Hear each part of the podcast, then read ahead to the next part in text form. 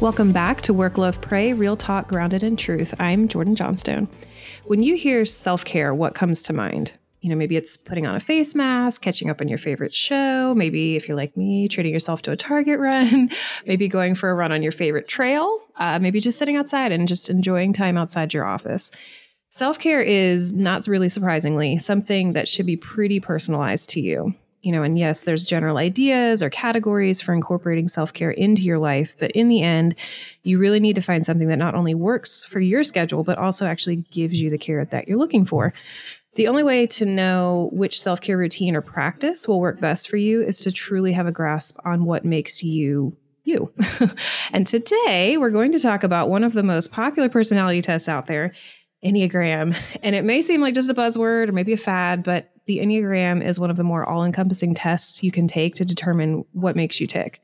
So, to learn more about the Enneagram and how it can tie into self care, I am joined today by Beth McCord, an Enneagram speaker, coach, and teacher for over 15 years, and founder of Your Enneagram Coach, which is also one of my favorite Enneagram Instagram, accounts to follow. Um, having been trained by the best Enneagram experts and pouring hundreds of hours into advanced certifications, Beth is now leading the industry and simplifying the deep truths of the Enneagram from a biblical perspective.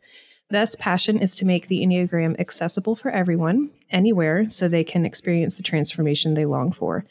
Beth also offers, if you're interested, one on one coaching, in person events and workshops, online courses, and training and support for those interested in becoming an Enneagram coach. If you have no idea what the Enneagram is, don't worry, we've got you covered. And if you're already Enneagram savvy, you are in for a real treat hearing from Beth today and learning even more about this incredibly interesting study in personalities. So, Beth, I am so honored that you're able to be on and chat with us. And like I said, as an Instagram fan of yours, this is just truly a huge treat for me. Yay. Thanks for having me. I'm really excited to be here. So let's start off with explaining, like I promised, what the Enneagram is and how people can determine which type they are. Yeah. Well, you know, if you've never seen the symbol, it is looks like a nine-pointed star. Um, and so the nine points represent the nine basic personality types. So Ennea means nine, and gram means diagram. And so the nine pointed star is going to help you to understand why you think, feel, and behave in particular ways. And that's what sets it apart from um, a lot of the other personality tools. And they're all great. This one is getting to the core of why you do what you do. So we're peeling back the onion to really knowing what's the motivations behind everything. Um, and that's so important because it helps you to know when you are on the right path for your personality type, but when you're veering off course. Um, so, what I tell people is think of the Enneagram like an internal GPS. So, maybe you're driving in a car and you're using a GPS right now. You have a current location and you have a desired destination. So, the current location is your main Enneagram type. The destination is the healthiest part for your personality type. But just like we do day after day, we forget, we fall asleep to ourselves, we get on autopilot, and we can veer off course. And it's kind of like when we're like maybe swatting the kids in the back seat or fumbling around or or not paying attention or falling asleep at the wheel, we can veer off course and land into the common pitfalls of life. Um, and that really frustrates us so much because we're like, why do I keep doing this? You know, why can't I stop? Uh, and that is because we don't know ourselves well. And not because we haven't tried, it's we don't know how to put language to what is going on inside us. So the Enneagram is going to give you that language and that understanding of why you veer off course. But not only that, it's going to help you to put down rumble strips, you know, like those things on the side of the highway that wake you up when you're veering off course.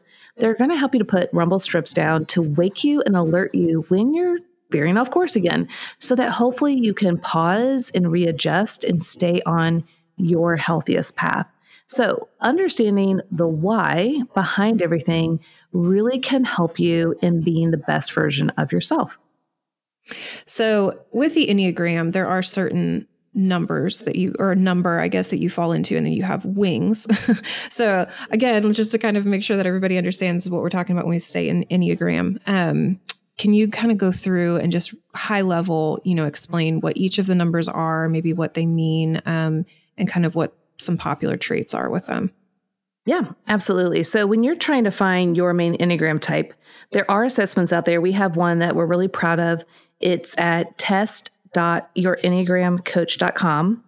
And you're going to go through a bunch of questions and it's going to try to solidify it and get down to the core of why you do what you do. But like all assessments with the Enneagram, it's only as good as you know yourself. And a lot of us don't know ourselves very well. So, what we want you to do is really come in and focus on the core motivations for your type. And the core motivations are the core fear, the thing that you're always running away from, the core desire, the thing that you think, if I just have this, life will be perfect, the core weakness, and that is your Achilles heel, the thorn in your side, the thing that constantly is tripping you up throughout life and then the core longing, the message your heart longs to hear.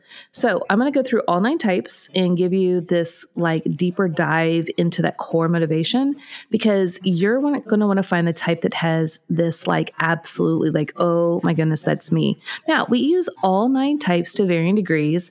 And just like you said, there's like things called wings and then the lines connect and that means something, but we're not going to go into that today, but just realize that you're going to find a couple that you might go, well, that could be me or this could be me. But we're not looking at what could, we're looking at, oh my goodness, yes, that's me. So let's look at the core motivations for all nine types. We'll start with type one. Type one is the moral perfectionist. They really fear and they're running away from being wrong, bad, evil, corruptible. They desire to have integrity, to be good, balanced, and right.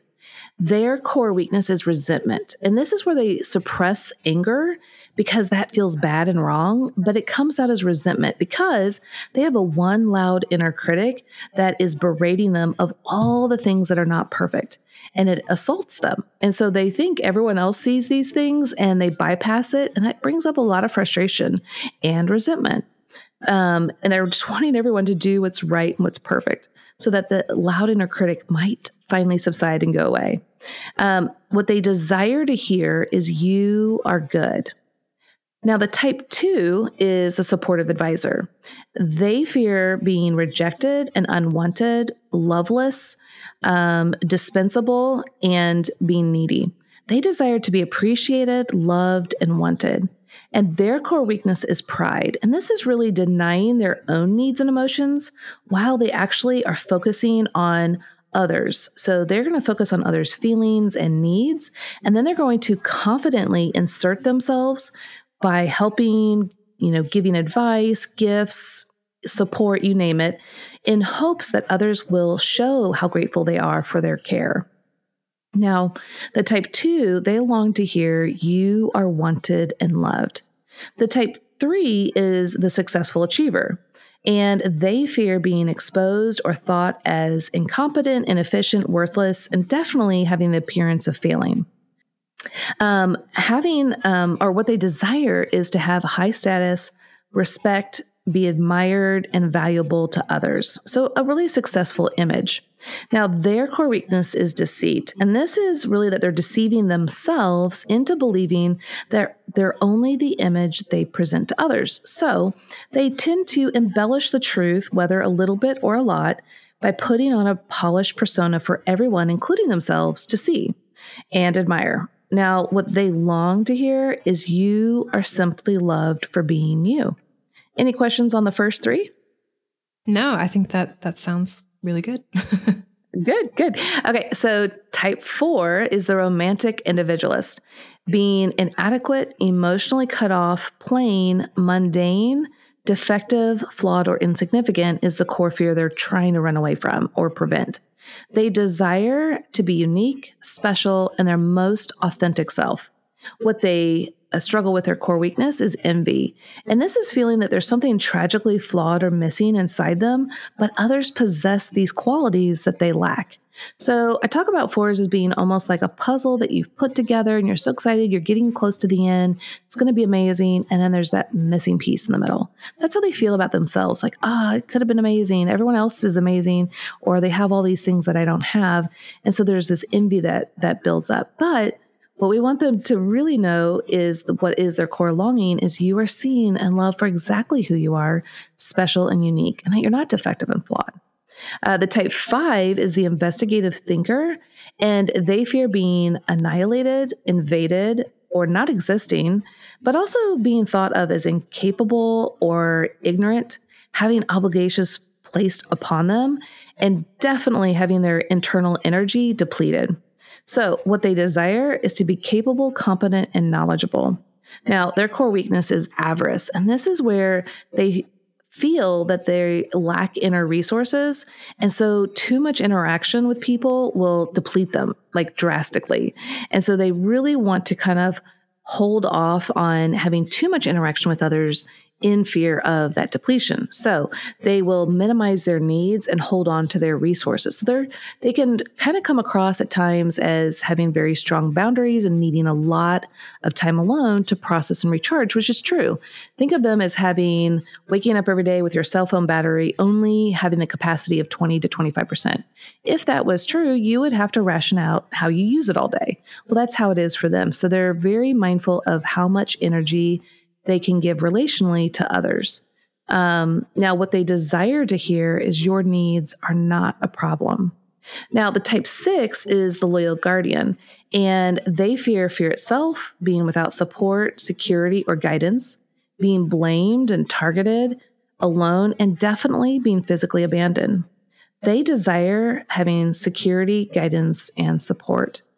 Now, what they struggle with with their core weakness is anxiety. And this is the, where they're going to be scanning the horizon and trying to predict life and circumstances and definitely worst case scenarios in hopes of preventing any of that from happening. So you're going to see them kind of in this constant apprehension or worry because they have an inner committee. So instead of the type one who has the one loud inner critic, the sixes have an inner committee that is constantly chiming in from all directions. Well, it could be this or that. Did you think about that? Did you plan for this? What about that? And so it brings a lot of confusion and chaos in the six. So they go outside themselves to find the guidance and support that they feel that they need to move forward. What they long to hear is you are safe and secure. Now, type seven is the entertaining optimist, and they fear being deprived, trapped in emotional pain, limited, or bored. And they're definitely the big FOMOs on the Enneagram. So they don't want to miss out on something fun. Uh, they desire to be happy, fully satisfied, and content.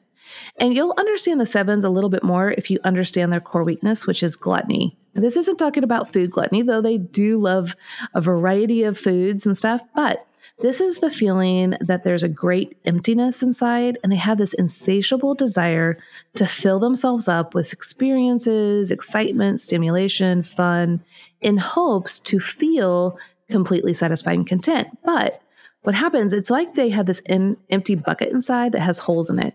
And the more they try to fill with the fun and stimulation, and if they're not present in the moment because they're always thinking of the next fun thing, then they do the fun experience, but it doesn't satisfy. It just leaks through. But the more they can be present in the moment, it will plug up the holes and they can start to feel this sense of gratitude and fulfillment inside. What they long to hear is your uh, you will be taken care of. Now, the type eight is the protective challenger, and they fear being weak, powerless, harmed, controlled, vulnerable, manipulated, and left at the mercy of injustice. So, what they desire is to protect themselves and those in their inner circle. And they have just like a few people in their very, very tight inner circle, and they'll do anything for them. Um, their core weakness is lust or excess. So for them, it's this constant desire for intensity, control, and power. And you'll find them pushing themselves willfully on life and people in order to get what they desire. So they're the people that are, say it like it is, very blunt, direct, assertive, and they want everyone else to be the same way. Now, they come with a lot of intensity that others may not match, but they just love to just talk about things like just as they are. Actually, they're the most authentic on the Enneagram. But they're like a snowplow, a big, awesome snowplow that can either plow a path for others and others are behind it going, Yes, thank you. Or they can be beside it or in front of it. And it's like, Whoa, little much. Um, and so we want to help the eights to understand how to utilize that incredible force of energy and abilities to benefit others, which it absolutely does. So, what they desire to hear is you will not be betrayed. Now, last but not least is my type, the type 9, the peaceful mediator. And they fear being in any kind of conflict or tension, discord, feeling shut out or overlooked, losing connection and relationship with others. And they desire to have inner stability and peace of mind. But the nine struggles with what's called sloth. And sloth can be like funny because nines definitely do like to kick back and relax. But that's not what we're really talking about because nines can actually be the busiest on the Enneagram. But the sloth has to do with an internal knowing of themselves. Nines usually go along to get along, accommodate, merge with others in hopes to create peace and harmony if they don't assert their voice or inject their opinions or desires, then maybe there's less conflict or tension or any kind of discord. So why not just go along to get along? Who cares? It's no biggie. And in fact, nines struggle with the understanding that their presence matters, which is their core longing. They would love to hear that your presence matters. And that's all nine types.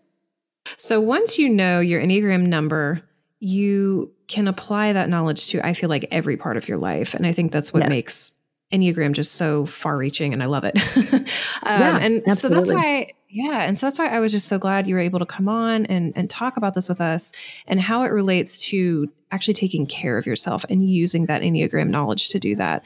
And, you know, I mean, even without the Enneagram, beyond that, you know, your self care will probably look a lot different than mine. And that's fine. And, you know, it's a personal thing. And so I think that's why understanding who you are will just make it even better for you. So Absolutely. Yeah. And so before we dive into the different types and maybe even like kind of what self care looks like to each type, how would you personally define self care? Yeah, I mean, I think self care that is it's tricky to define because I think people can take it in a lot of different uh, ways. Mm-hmm. Um, so, for instance, we talk a lot about um, being healthy, average, or unhealthy. And that is a really big distinction in how you're doing. So each, a lot of people are like, well, which type is the healthiest or which type's the best? Well, no type is better than the other. Um, all types are wonderful when they're healthy and they're self aware and they're doing proper self care. But any type that's at their worst is the worst. I mean, it's, but it looks different for mm-hmm. each of the mm-hmm. types. But that's what's so great about the Enneagram. It's going to help you to know where you're at. It's going to be, it's a non judgmental friend that just tells you like it is. So when you're doing really great, it's going to like lay that out and go, oh my goodness, look, I'm doing really well. I'm in this healthy mode. This is great. But it's also going to let you know when you're veering off course and it's going to say it like it is. Like, when you're not doing well, it looks like this. And, you know, for what what that can do for us is it can go, wah, wah, you know, like, oh, I'm the worst, you know, or we have self condemnation, um, maybe even fear and a lot of shame. And that is the opposite of what we want for for the people we work with as coaches. It's not that we don't want you to own what's really going on. We we need you to own what's going on. We need you to recognize the struggle, but not to condemn or have shame we want you to recognize it so it can we can correct the issue or what's going on. So self-care part of it is being able to look squarely you know at what is true what's going on right now inside us and not going to the place of shame or condemnation but seeing it and owning it and being willing to get ourselves on a different path. So feeling that rumble strip, right? Like, okay, so I guess as a nine, when I'm not doing well, I might sweep problems under the rug. I might disassociate, not engage, trying to like hopefully do a detour route around conflict. Um, oh, we're all great, we're all fine, and yet we're not. Um, and that can be a self sabotage, right? Like to avoid mm conflict means you can actually make more conflict. But we're trying to do the opposite and yet we're creating it. So if I can just see what I'm doing and own it and recognize, wait, I actually need to enter into this uncomfortable situation in order for the real conflict not to happen that's really hard, but it's also good. So, self care for a nine will look very different for other types. But so, self care is one, recognizing where you're at in the moment. Are you healthy or unhealthy or anywhere in that spectrum?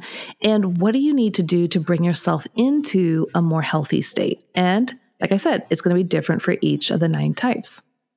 Yeah, for sure. I mean, I'm, I'm, I know we said we weren't going to talk about wings, but you know, I'm a six wing five. So six is my more dominant one that I am associated with. And, eh, you know, I constantly battle that anxiety that you're talking about, the having, I love the committee. I mean, it really is. It's not just one little voice. It's, you know, hey did you google this did you look at this did you close the garage door did you you know i just mm-hmm, i have like mm-hmm. all these yeah. things just swirling and then you know with five it kind of comes into more of you know i want to be by myself sometimes which is kind of hard and so for mm-hmm. me you know self-care looks a lot like stepping back calming down you know maybe having some time alone doing something that doesn't involve needing to make any big decisions. um, mm-hmm. You know, just mm-hmm. something that's just very soothing. Um, so, like I said, I mean, yours sounds a little bit different than mine, and that's just what's going to happen. So, um, mm-hmm.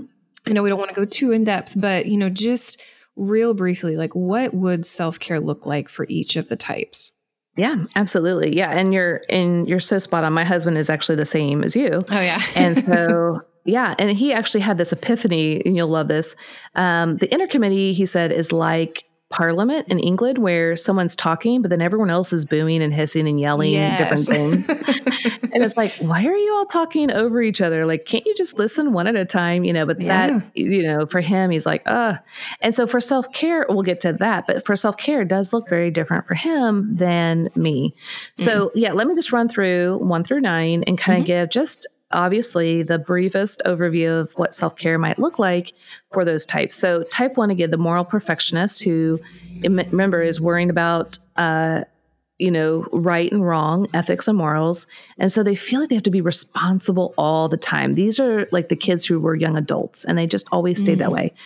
We want them to move and I know people don't see the symbol, but what a healthy path for them is to move to the healthy side of type 7. And what this looks like for a type 1 is to learn how to be childlike, not childish. Mm-hmm.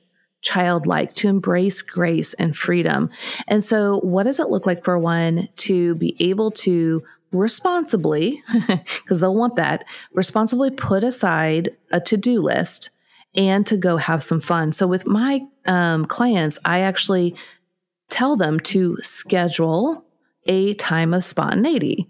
Now the sevens are laughing like why would you schedule spontaneity that doesn't sound right. Well, the one it would be too hard for the one to just be spontaneous. But if if like let's say once a week they have an hour where they're just going to do something that's self-care, what feels good for them, it's childlike and freeing and joyful, but they need to have that scheduled or they're going to go into it a little bit more uptight and anxious, fearing that their list isn't going to get done, or they may not do it because there's so much on their list. So we want them to schedule that. But what that is on the other side, we just want it to be where that freedom and that lightheartedness can be pulled out of them, whether it's for an hour or half a day or a whole vacation.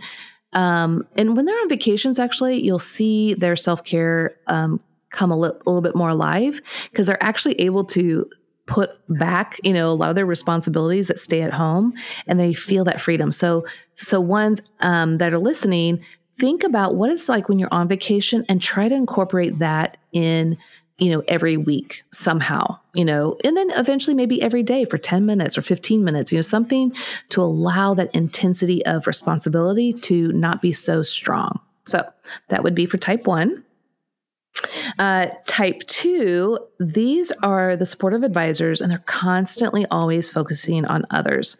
And part of it is because they want to know that they are loved and appreciated. So they feel like they have to earn people's love by being helpful in some form or fashion.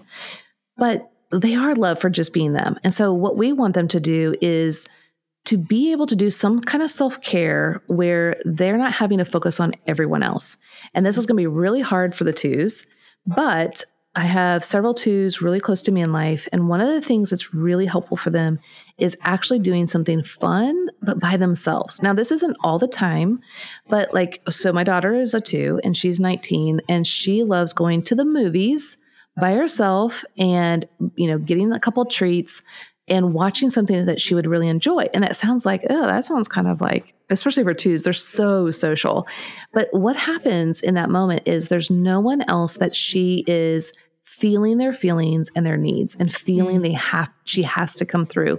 She can just sit there and enjoy the moment. Now that takes time to enjoy that because it feels so opposite of what your personality is telling you.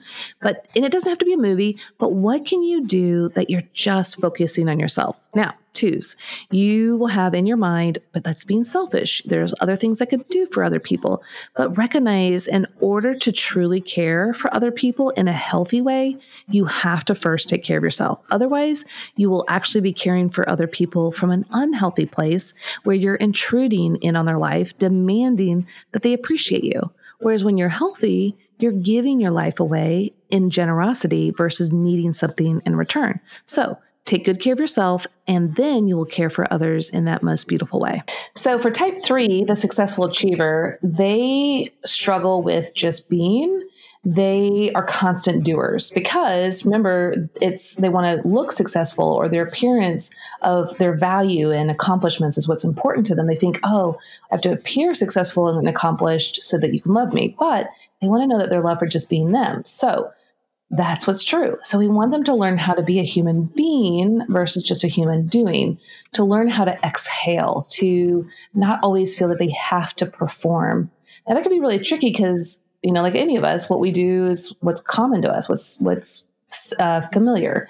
But we want them to learn how to put aside their checklist in order to just be. Now, we're not saying be boring, all that stuff, but have something fun and lighthearted that's not really an accomplishment, but something that's just enjoyable. Now, they might be saying, but I enjoy an accomplishing. No, I know you do, but we want you to learn how to be versus just accomplish. Um, and so finding that one or two things that allows you to go there is going to be great. And you'll know because you'll feel this ability to exhale and to rest. Okay. But it doesn't, it, you can do something fun. It doesn't mean you have to sit in a hammock, though. Some might like that. But what can you do that just brings that sense of um, ease to your heart? Okay. Type four, the romantic individualist. Um, for them, self care is it's going to be where they're able to not focus on what is missing but what is there. And that can look like a lot of different things for them. So we want it to be uniquely designed for them where they can see and appreciate the beauty and the creativity that has already been placed in them. Now, whether that is an actual creative outlet, um, that's fine. It's great because some fours really enjoy an actual creative outlet, but it might just be enjoying looking inward, but not in a place of what's missing, but in a place of gratitude and what is already there. So that, you know, gosh, you could do so many different things with that. Being in nature, I know for a lot of fours, it's helpful to see the beauty that's already presented to them and in front of them, and then translating that also inward. How does that beauty reflect the beauty that's already inside? So that's one idea. Um, type fives, their self care is for them, they have no problem setting up boundaries and having time alone. But what we're wanting them to see is that they actually have a lot more that they can access than what they're familiar with. And so, what we want them to do is actually connect their head and their body together. Now, for those that aren't fives, are like, what? Well, they really reside a lot in their head. They're mm. thinking, they're processing. It's like their own castle. So honestly, for a five, the rest of their body is kind of like an appendage. they they just are not really mindful of it, and not because they don't want to be. It's just what it is. And so the more that they're able to do some physical activity, and we're not talking you have to be an athlete or anything like that, but even if it's just walking or doing something of some physical nature. Um, swimming, it could be painting. I mean, kayaking, I don't care what it is, but doing something physical will help connect the head, the heart, and the gut. And it will allow more things to kind of flow more uh, fluid, like with more fluidity. And you'll actually find a lot more ability to access different parts of your mind and your concepts and everything when you connect all these parts together. Um, sixes, so the loyal guardians, we talked about them having anxiety in the inner committee really for them, we want them well, and for all of us, but specifically the sixes, is to learn about their inner committee. These are different parts that are inside us. Now, sixes will often tell me, I think I'm crazy. You're not. You're a six that has an inner committee. Um, and so, but we don't want you to shame or put the inner committee down. They're there to help you. Now, that doesn't mean they are helping you, because um, at times it can actually be not helpful, but they're trying to alert you to something. But just like when we have little kids and they're trying to alert us or tell us something, we're like, oh, okay, it's fine. Just kind of go away. They only get louder, right? Like, mm-hmm. oh, you know the first time. Let me get really loud. But if you look to the child and you say, oh, I hear you that you're saying this and this, is that right? Yes. Okay, I totally hear you, but this is what we're actually going to do, or here's what's really true. That lets them calm down because they've been heard. Now, sometimes they don't like it that you're not listening or you're not going to do what they're saying, but at least their heart feels heard and recognized. So, same with the inner committee. If you listen to them respectfully and you don't have to join in on them on being all up in arms or, you know, thinking of all the catastrophes, but if you just say, hey, I hear that those are the kinds of things that are going on. But you know what? I think this is what's actually true. Or let me like process this a little bit longer. Instead of joining you, I'm going to kind of come at it from a more restful place so that I can make a more wise adult decision than kind of having the internal temper tantrums going on. And that way you're honoring the, the parts that are in you, trying to help but you don't have to necessarily follow suit or get into that emotional reactive tangle with them. Um, and so, what that looks like is a lot of maybe what's called silence and solitude. And at first, the inner committee is just going to have a heyday with that. And they're going to say all the things that could ever be said. And you're going to think there's no silence and solitude ever. but just try like 30 seconds and then maybe a week later, try a minute. Now, you they're going to be chiming in and that's okay. Just welcome them listen like reflect back to them and then see if they don't calm down over time in the sense that they'll still be chiming in but maybe not as reactive. Mm-hmm. and then what you'll find is over time you will be able to have a little bit more silence and solitude. Now it's going to look different for six and a nine. A nine can kind of go there any day every day. Shut it down so we're not talking about that. We're not saying you should become like that. It's that you're finding more peace and rest, even with some of the the noises kind of happening. So that is a little bit for the the six. Um, the seven is um, self care is going to look a lot like going inward and recognizing that they have this insatiable desire to fill themselves up, that empty bucket that has holes in it. Well, you can't ever be satisfied unless the holes get plugged up. It will just keep draining out and you'll constantly be dissatisfied. So, we want to look, figure out how to plug up those holes. And the way to do this for the sevens is to be fully present in the moment, look around you, what blessings are right before you, and savoring them. That's a big, big word for sevens is savor the moment and therefore have gratitude for what you actually are experiencing now. When you start doing that, you will plug up those holes and you will experience that satisfaction and contentment that you're longing for. Now, we're still on this side of heaven. So, you know, it's not going to be perfect. You're always going to have some sense of, oh, I need more. But you're going to find a deep and more rich satisfaction if you'll take the time to savor the moment. Now, type eights, um, they want things now. And if anything, maybe a few seconds ago, like immediate. But we want them to learn that though they have a lot of strength and courage and are able to face on challenges, what happens for them is they go full throttle all the time. And what I talk about, I just had a type 8 client today, and I said, we need to install a dimmer switch inside you. You know, kind of like when you have lights in the room, they are the lights that are full strength all the time. Well, if you're like that, guess what? You're going to burn out really quickly. So we don't want that to happen. And what that does for the eight is they go full uh, full th- throttle, and then their bodies will shut down. They get sick or whatever. And a lot of eights are like, "Yep, been there, done that. So, what we're wanting is not for you to go from 100% to where nine would be, like at 30, 50%, just, you know, kind of chilling out.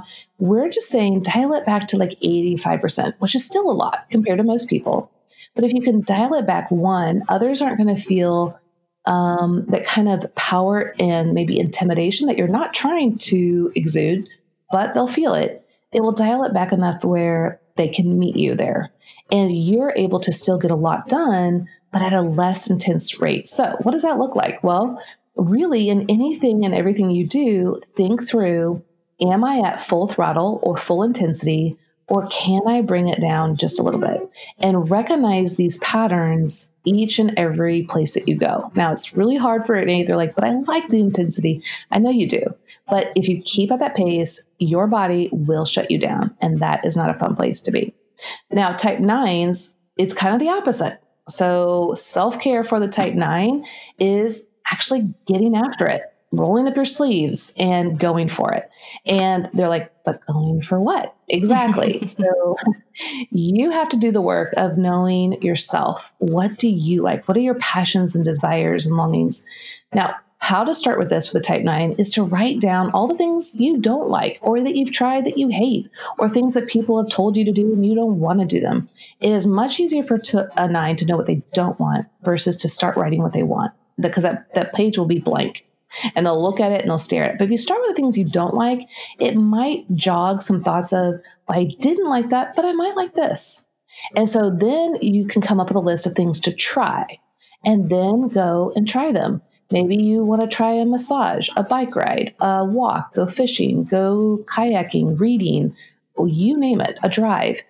Figure out what it is that really ignites you. Now, you'll know once you get there. So for me, I didn't realize this until my husband bought me one of those hammocks that you can put between two trees. And, you know, and I got in it and I, it felt like for me, being out there for one hour felt like I was there for half a day. Mm. And being out there for three hours, I felt like I was gone for a whole day's vacation. Like I felt that rejuvenated and refreshed. That's what you're really looking for in any of these kind of self care things is what really rejuvenated you, not just like, because I can, hey, I can watch, a nine could watch TV all day, binge watch, but do I really walk away refreshed? No. So we're looking for that aha moment of, wow, I feel great. I didn't expect that. And that's what we're really looking for. So get out there, try a bunch of things and find it, and then keep doing it. So, a big part of the theme for this month um, in talking about self care is really also acknowledging and then trying to correct this feeling of just being guilty when you want to have yeah. self care in your life. So, uh, why do you think a lot of us struggle with feeling guilty? And maybe what are some tips that you could share that maybe have helped you with fighting back guilt? Oh, yeah, absolutely. So, you know, I think one of the biggest things, if you look at it from an Enneagram perspective, is when we're looking for tips on self care, we're kind of looking at a lot of places. And so let's say you follow someone on Instagram and you're a type six, well, you are, you're mm-hmm. type six and they're type three, and they're like, oh, you should do this and you should do that, and it should look like this and it should look like that. And you try really hard, and it's just like you can't make it work. And so then you feel bad, not doing it right, you're not good at it. And so all those things happen. And it's the same with Pinterest. You can get on Pinterest and there's all the things in the world that you could do, or the self care books, or the the sermons you listen to or the teachers you listen to, you know, you name it. And you're getting inundated from all different directions anyway, whatever type you are. And they all can sound great because it worked for them. But is that really the best one for you? And so we want to recognize a lot of reasons why people feel like they're a failure at it or they're not good at it is because they might be following someone else's healthy path. And so, really understanding your type and honing in on what does it look like for me? Also, another reason or another way you can fail at this is like for me as a type nine. Well, self care sounds like going and getting a massage and doing nothing all day. That sounds amazing. Let's do that. Well, as a nine, I can do that anytime, all the time, but that doesn't mean I'm being healthy. It doesn't mean I'm actually restoring myself. Um, and in fact, it's the opposite of what I need to do, which self care doesn't always mean, oh, yay, fun. It's what is rejuvenating you, what's restoring mm-hmm. you. Um, and so, what will restore me is actually doing what I'm passionate about, but I got to know what I'm passionate about. Um, and so, that's where I need to be careful who I'm listening to because they might put me on the path that was great for them, but not the best for me. So then I'm gonna feel like a failure. So that's one thing. But also, we live in a world that kind of says, you should keep going and keep after it and do this. And you should be a great mom like this and a great, you know, worker like this. And so it, you're just building up this like fake resume that you should have. And if you take time for yourself, you feel like you're going to miss all those things or people are going to see you as wrong. And frankly, you got to put that all aside. This is not about what others think about you. It's about how well you can take good care of yourself. And in turn, you will bless others because you're going to be at your very best. And that's when they're going to be amazed and astounded, not at really like your image, but just your authentic, true self being exposed. Over on our Instagram, um, as we kind of wrap up the conversation today, we always put out this call for questions or just things they want to know about whatever we're talking about. And so we had put out a couple of questions, and I would love to get your feedback on some of the answers that yeah. we got. Um, so the first question that we got was kind of a little more general, and it was just kind of, you know, what have you always wanted to know about Enneagram? And so we had a couple of responses that I think kind of go together. And so I would just kind of like to get your thought kind of combined on both of them. But um, Serena said, you know, her big thing that she's always always wanted to know is which one does she fall into? She feels like she falls into multiples. Um, and then we had um, Allison who asked, "How can I feel like two different types that don't connect at all to each other?" so I guess the yeah. the over you know overarching question here is, you know, what if you are kind of conflicted like that? Um, you know, what does that mean? How do you fix that? Yeah, so um, we do use all nine types to varying degrees. And so what they're talking about is that nine pointed symbol that we talked about. You are connected to two other types, which that does matter. You take on a lot of their attributes when either you're struggling or you're doing well. Um, and then the two wings, the two numbers on either side of your main type, you also take on some of those attributes. So what she's talking about is okay, what if I feel like another type that's not any of those? Um, there is something called the tri type. And if you're interested in learning more about the tri type, go to YouTube and just, uh, let's see, search for tri type, one word, T R I T Y P E, Katherine with a K, and Fauvre, which is F A U V R E. She's a wonderful teacher and kind of the leading researcher on the tri type. And she has a one hour video that will show you how other types can manifest inside you really strongly that aren't necessarily one of those other types that we were talking about being connected to. Um, so that's what I would suggest for for those people is to look at the tri type, and once you learn from her, you'll be like, oh, this makes so much more sense, um, and it really kind of relieves a lot of people. Mm. Um, it's not that hard of a teaching. It's just we don't have time here to do it. So that's why go check out her video. Um, and then the other person, can you refresh my memory on the first one? Oh, yes. she felt. Yeah. So the first one said she felt like she fell into multiple categories, which I think the tri type would help. And then mm-hmm. the other woman asked, How can I feel like two different types that don't connect at all? Yeah. So the, the, those both kind of go hand in hand. But a lot of types overlap. And so if you don't get back to the core motivations, you'll look at like the behaviors or the outward manifestations of the person and go, well, but I do that too. So, for instance, when you hear moral perfectionist, the word perfectionist, well, a lot of people are like, well, I'm a perfectionist. Well, threes can be perfectionists. All, all well, all the types can be perfectionists, but they're in the in their own way. Um, the type three can be a perfectionist, but it's about their image, whereas the one, it's about what is morally, ethically right, what their inner critic tells them to do. Whereas the three is about, well, what do others think? So they still might do what's right and good, but it's because they want others to see that happen, right? Whereas the one is like, I don't really care if you see that I do it. I, I'm just trying to appease my inner critic.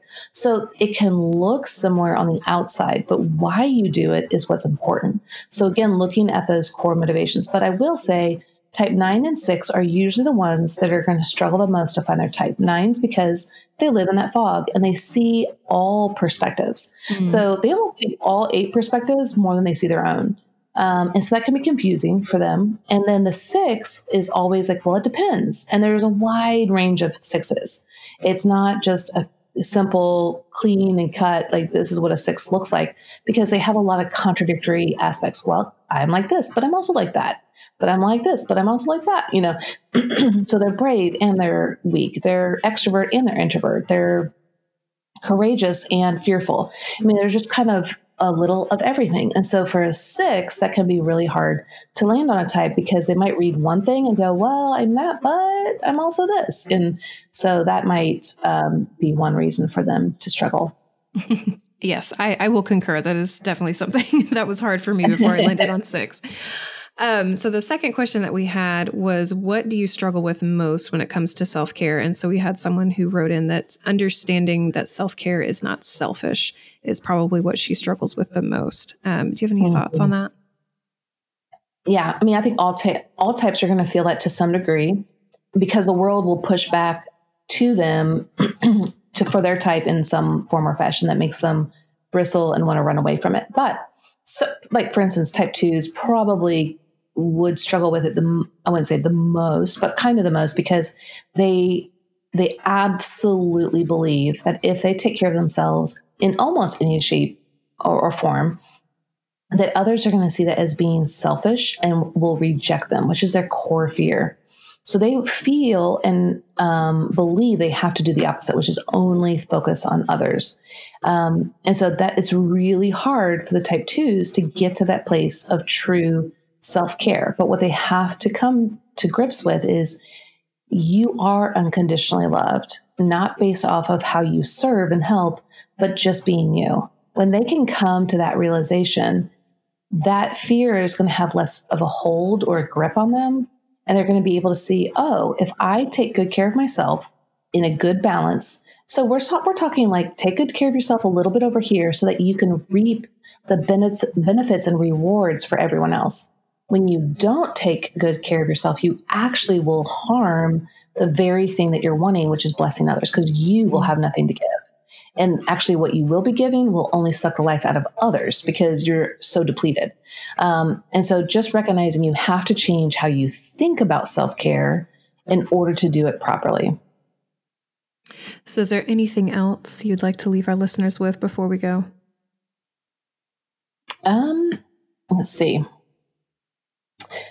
So, you know, before we we leave, um, I just really want people to understand that you were uniquely created with this personality type, and it's good and it's wonderful. And the more you can take good care of yourself, the more your true and authentic self is going to blossom. And not only is it going to bless others, but it's really going to bless you as well. And so, don't negate true self care because it absolutely matters for everyone. So, for those that really want a lot more understanding of self care for them, I suggest taking our Exploring You online coaching course. This is where I've done pre recorded coaching lessons just for you. So, there's five where we break down your personality in bite sized lessons. I have guide sheets where I guide you through understanding yourself. And that's going to help you to translate into what is self care for me and how do I get that going in my own personal life it'll give you a lot more freedom because it's going to have the understanding like, oh, I actually need to do this. And this is going to be great because I'm going to grow. So get our Exploring You course just for your type. You can get that at yourenneagramcoach.com under online courses. And if you still don't know your type, go to test.yourenneagramcoach.com and you can take a free assessment or send that to all your friends and find out their type. We're glad you joined us for this conversation about the Enneagram and self care and how to find self care that fits who you are. If you've enjoyed the Work, Love, Pray podcast, we would love to hear from you. Please consider taking a moment to leave us a review on whatever platform you're listening on. Your support is much appreciated, and your review will help place Work, Love, Pray in front of other forward women and men who might like to join the podcast family. Thank you so, so much for your help. For more information about this episode, please visit our website, 4wordwomen.org. That's the number four, W O R D W O M E N.org, and then click on podcast at the top of the page. As you move forward on your journey to work, love, and pray well, don't forget to make time for real talk grounded in truth.